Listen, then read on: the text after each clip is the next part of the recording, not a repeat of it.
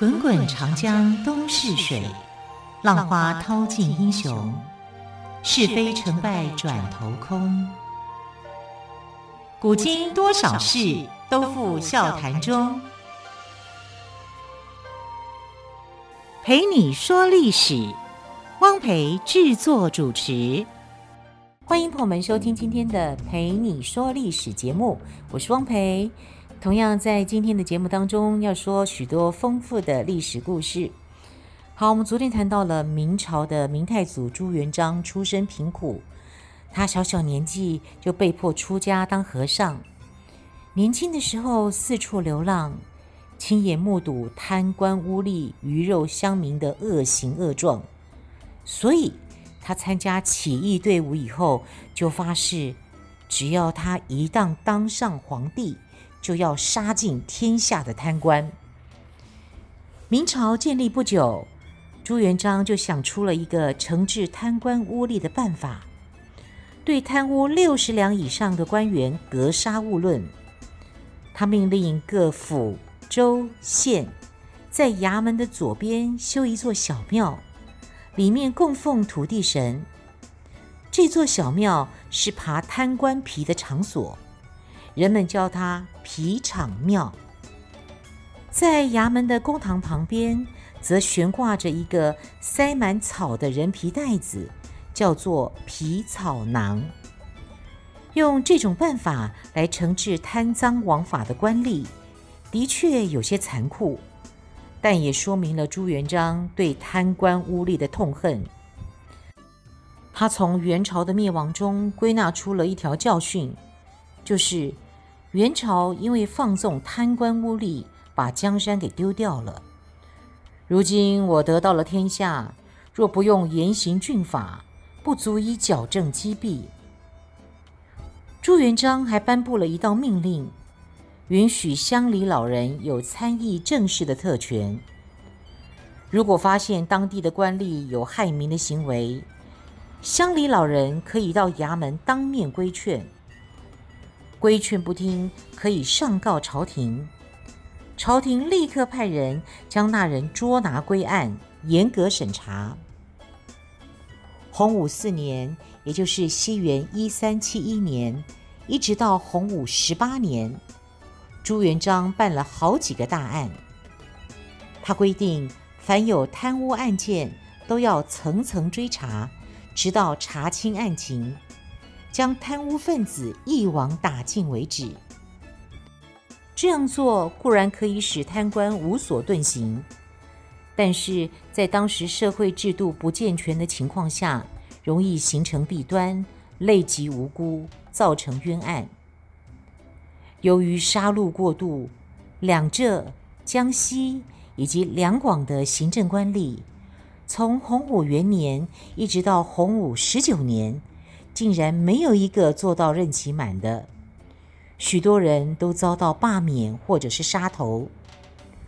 历史上大多数的时候，官员们都是安安稳稳的享福，百姓则是在当官的淫威下过日子。但是在朱元璋统治的时代，官员们必须提着脑袋战战兢兢地做事，而百姓则可以安居乐业。作为一个贫苦人家出身的皇帝，朱元璋是理解穷人、同情穷人的。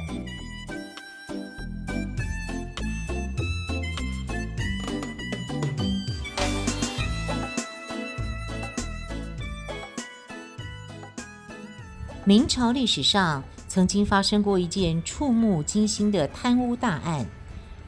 西元一三八五年，也就是洪武十八年。有人向朱元璋告状说，户部侍郎郭桓和其他人勾结，私分各地收缴上来的税赋和粮食，数额庞大，全部折合粮食估计，贪污总额超过两千四百万担。对此，朱元璋惊诧万分，怒不可遏，马上下令从中央到各级步步严查。并且督促接受汇款的官员如实退赔。没想到各地官员竟然都发下通知，要求老百姓各家各户分摊这些损失。朱元璋知道实情后非常生气，决定要严厉惩处各级官员跟牵连到这个案件当中的富民。好几万人因为这个案子入狱致死，中产以上人家被抄杀者不计其数。这就是有名的郭桓案。这样大规模的惩处，在当时真的是惊天动地。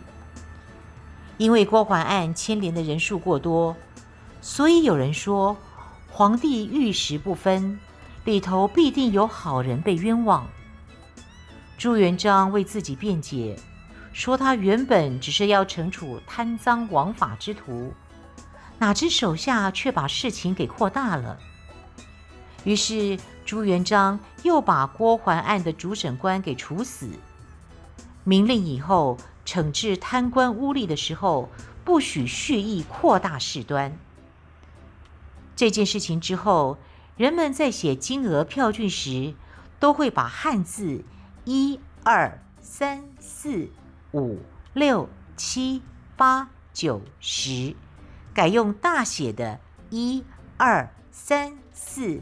五六七八九十，以防他人涂改。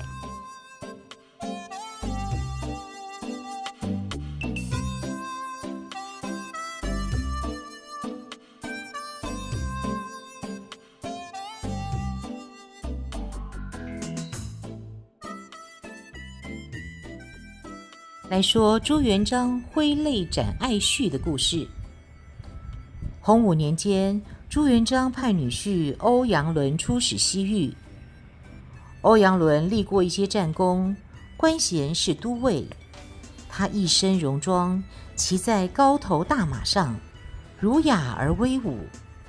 作为使者，欧阳伦的架势也显示出大明王朝的气派。朱元璋对他十分欣赏，视他为乘龙快婿。虽然公主对夫婿恋恋不舍，但是皇命在身，也留他不得。于是千叮咛万嘱咐地送夫君上路。欧阳伦一行人从京都出发，不久就到了长安。这是古代丝绸之路的起点。他早就听人讲过，西域的百姓宁可一日无食。不可一日无茶。巴蜀茶在西域是很受欢迎的，于是他想，何不利用职务之便来卖茶叶，大赚一笔呢？当时中原地区盛产茶叶，青海、西藏等地区的百姓为了得到这些茶叶，会用当地的特产来做交换。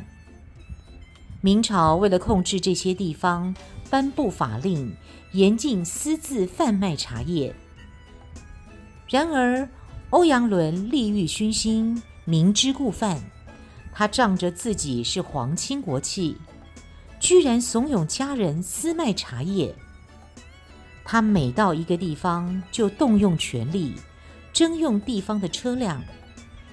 地方官员如果伺候不周，他就对他们连打带骂，一些地方官气不过，一状告到朱元璋那儿。朱元璋不得不处理，忍痛下了道圣旨，杀了欧阳伦。欧阳伦是驸马，他的妻子就是马皇后的亲生女儿安庆公主，可谓身份显赫。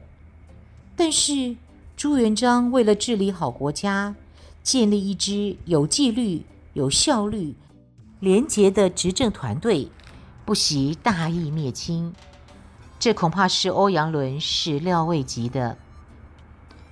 朱元璋常常跟子孙们说：“我之所以用重刑重典，是汲取了蒙古人亡国的教训，要治理他们留下来的烂摊子，只能用重刑，这也是没办法的事。”以后你们不应该用重刑，因为我把秩序治理好了，将来你们作为守城之君，就可以休养生息了。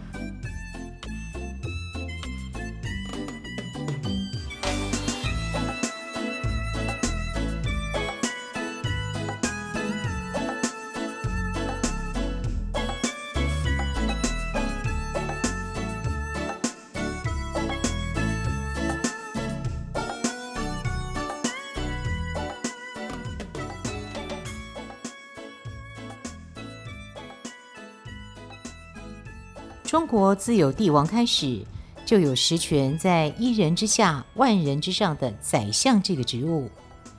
明朝刚开始建立的时候，也设有宰相，宰相又称为丞相。当时的丞相分为左丞相跟右丞相，左丞相比右丞相权力大。朱元璋当皇帝没多久之后，就逐渐察觉到帝权与相权的冲突。他唯恐臣下权力太大，会导致元朝末年的宰相专权局面重演，因此朱元璋几次设法调整，以加强皇权。最早被杀的是左丞相杨宪，杨宪玩弄权术，陷害同僚，被朱元璋处死。后来胡惟庸晋升为左丞相，位居百官之首。就在这个时候，发生了历史上著名的云奇告变。云就是天上云朵的云哦，奇是奇怪的奇，告呢就是告诉的告，变呢就是变化的变。云奇告变，那什么是云奇告变呢？我们现在就来说给您听。在西元一三八零年，也就是洪武十三年，朱元璋一行人浩浩荡荡地驾车出宫。打算到皇宫附近的胡惟庸家去，可是才出了西华门，就有一个人朝着皇帝的仪仗队冲过来，横在路中，指着胡惟庸家的方向说不出话来。侍卫们上前抓住他，把他的手臂给打断了。这个挨打的人就叫做云奇，是看守西华门的太监。原来。左丞相胡惟庸向朱元璋报告说，他家的井里头涌出清泉，请朱元璋到他的家里来观赏，还说这是祥瑞之事，表示国家治理得很好，上天要降福。朱元璋听了非常高兴，兴冲冲的来了，结果就碰上云奇告变。敏感的朱元璋立即打道回府。他登上西华门城楼，发现胡惟庸家里藏着士兵，刀枪林立，于是立刻下令以谋反罪逮捕胡惟庸，当天就处死了他。因胡惟庸案被诛杀的高达三万多人。长久以来，没有人怀疑胡惟庸案的真实性。一直到几百年以后，有位名叫吴晗的历史学家在文章中写道：“胡惟庸案是一个冤案，云奇告变是子虚乌有。那么，胡惟庸究竟为什么会被处死呢？据说，胡惟庸仗着朱元璋的宠爱，一个人独揽丞相大权，结党营私，为所欲为。”他随便提拔人跟处罚人，很多人投奔到他的门下，给他送去的金银财宝不计其数。很多事情胡惟庸都不让皇帝知道。实际上，朱元璋痛恨胡惟庸的地方，就是他的结党营私跟专权。终于在洪武十三年，也就是西元一三八三年。朱元璋找到借口除掉胡惟庸，并且废除丞相制度。他把撤销丞相制度这件事写到了祖训里头，说以后不许设立丞相。如果有人胆敢建议设立丞相，就一定要严惩。就这样，六个部直接对皇帝负责。除了皇帝之外，没有人能独揽大权。后来的清朝也没有设宰相。洪武二十六年（西元一三九六年），朱元璋又借口梁国公蓝玉谋反，杀戮功臣名将。这个重大政治案件史称蓝玉案。因蓝玉案被株连杀戮的前后高达一万五千多人，当时被称为蓝党。该案与胡惟庸案合称为胡蓝党狱。经过这两个案件，明朝功臣宿将几乎都被屠戮殆尽，出现了朝中无人、国中无将的局面。朱元璋用杀戮的手段大肆铲除权臣，暂时解决了皇帝跟权臣之间的矛盾，但是却促成了宦官专权。另外，正因为缺少能臣的督促跟辅佐。朱元璋之后的明代皇帝大多是庸庸碌碌的无为之辈，这恐怕是一心增强帝权的朱元璋始料未及的。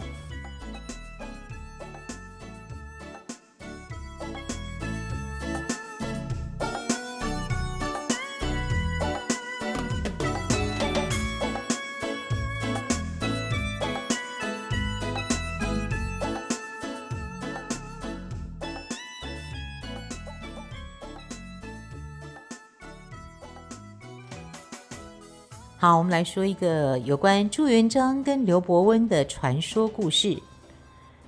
传说有一次，朱元璋微服私巡，来到了山东，路上忽然下起大雨，他匆忙躲到一棵大树下，大雨一时还停不下来。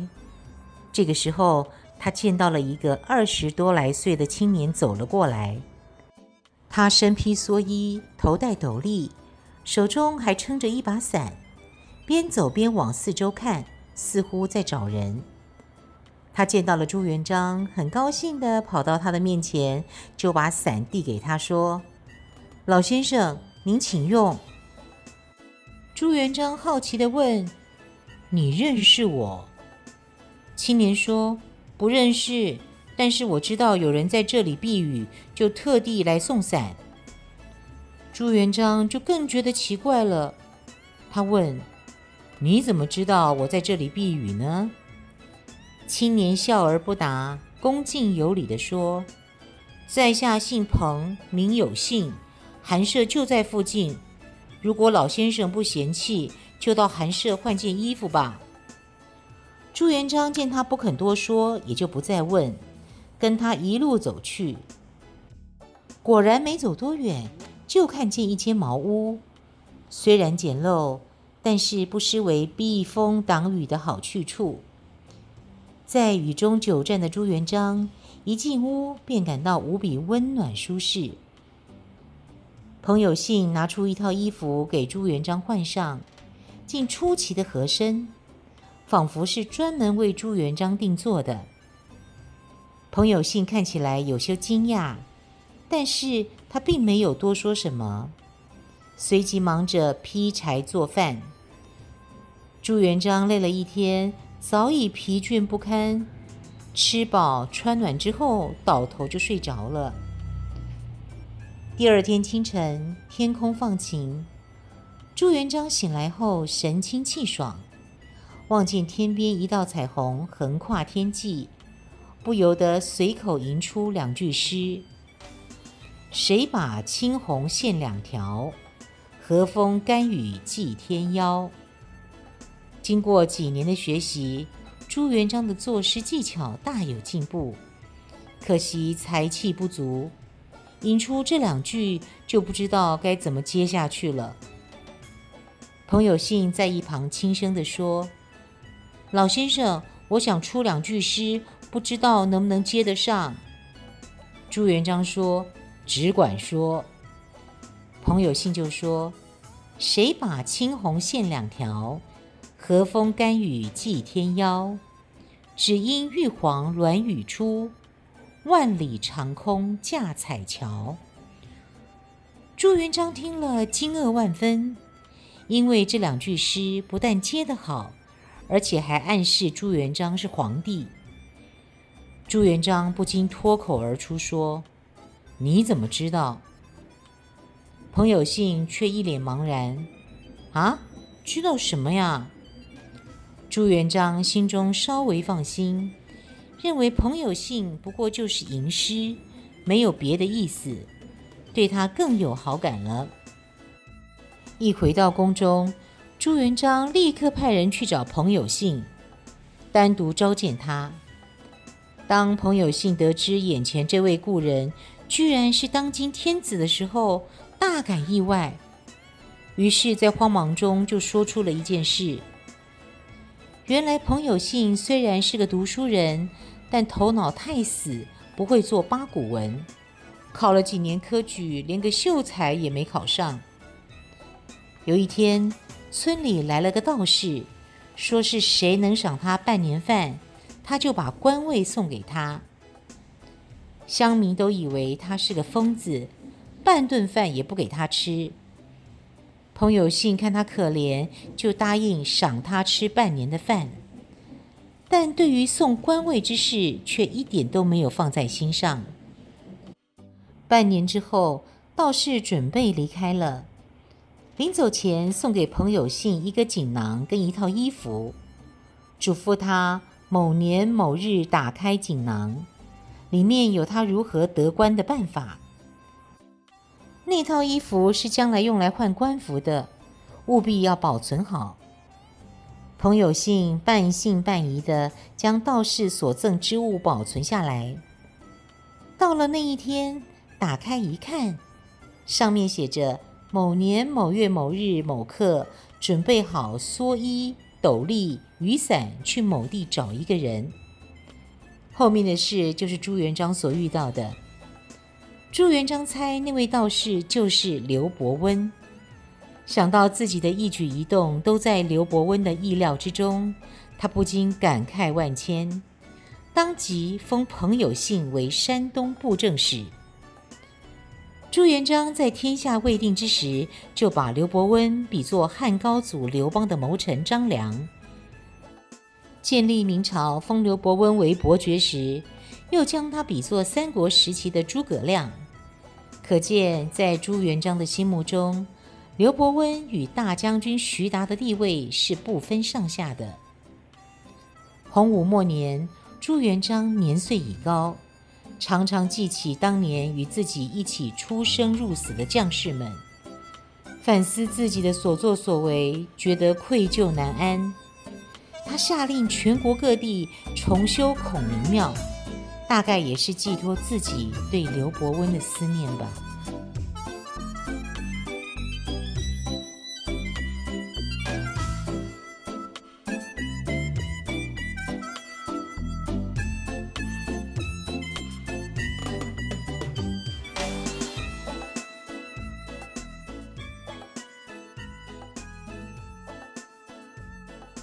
来聊聊明朝的开国功臣徐达。明太祖朱元璋一直对帮助自己打天下的诸多功臣有强烈的戒心，其中包括了明朝第一功臣、开国军事统帅徐达。有一天，朱元璋招来徐达下棋，要求徐达以真实水准来对弈。徐达只得硬着头皮下棋。这盘棋下得十分辛苦，从早上一直下到中午，仍然没有分出胜负。当朱元璋连吃徐达两子，得意洋洋之时，徐达却再也不落子了。朱元璋就问：“将军为何迟疑不前？”徐达忽然扑通一声跪倒在地，回答：“臣不敢再下。”请皇上仔细看看棋局。朱元璋这才发现棋盘上的棋子被徐达摆成“万岁”两个字。朱元璋哈哈大笑，下令把下棋的楼连同莫愁湖花园一起赐给徐达。那座楼便是后来的胜棋楼，胜利的胜，下棋的棋，胜棋楼。然而，徐达却开心不起来，因为皇帝对他的猜忌似乎越来越强烈了。有一天，明朝的另外一位开国功臣常遇春，在出征之前来看望徐达。老朋友相见，回想起往昔的戎马生涯，十分开心。然后再想想现在的生活，虽贵为当朝丞相，却如履薄冰，战战兢兢，不禁感慨万分。一番轻轻的叹息后，徐达唱起了歌谣：“好一朵茉莉花，好一朵茉莉花，满园花草也香不过它。奴有心采一朵戴，又怕来年不发芽。好一朵金银花，好一朵金银花，金银花开好比钩儿芽。奴有心采一朵戴。”看花的人要将奴骂。好一朵玫瑰花，好一朵玫瑰花。玫瑰花开婉雅碗口大，奴有心采一朵戴，又怕刺儿把手扎。这首歌谣中的歌词是徐达根据莫愁湖畔的三种花编写的。茉莉根据谐音读梅丽。梅就是没有的梅，利就是利用的利，梅莉，意思是要看清名利。金银花指的是金银财宝，金银花上带着钩，意指如果想得到金银财宝，就得付出代价。而玫瑰象征富贵，玫瑰带刺，意思是说想拥有富贵，必然会遭受到惩罚。名利权，表面上看起来都是好东西。我有心来采，却会被看花人骂。这里的看花人就是皇帝朱元璋，我就是徐达。没多久，茉莉花小调在大明帝国的首都南京得到了广泛的传唱。虽然功臣庙中徐达位居第一。但是相传他死得很悲惨。朱元璋怕徐达威胁朝廷，赐给他一大碗烧鹅吃。徐达因为对烧鹅过敏，所以平日不吃烧鹅。但是皇帝所赐，又不能不吃。结果在涕泪交加之下，把烧鹅全数吃完，之后全身溃烂而死。另外一个说法是，徐达生瘤，不能吃鹅肉，可是朱元璋偏偏赐他烧鹅。徐达知道朱元璋的意思，就只得把烧鹅给吃了，吃完就死了。也有人说，他吃完鹅肉并没有死，而是服毒自尽了。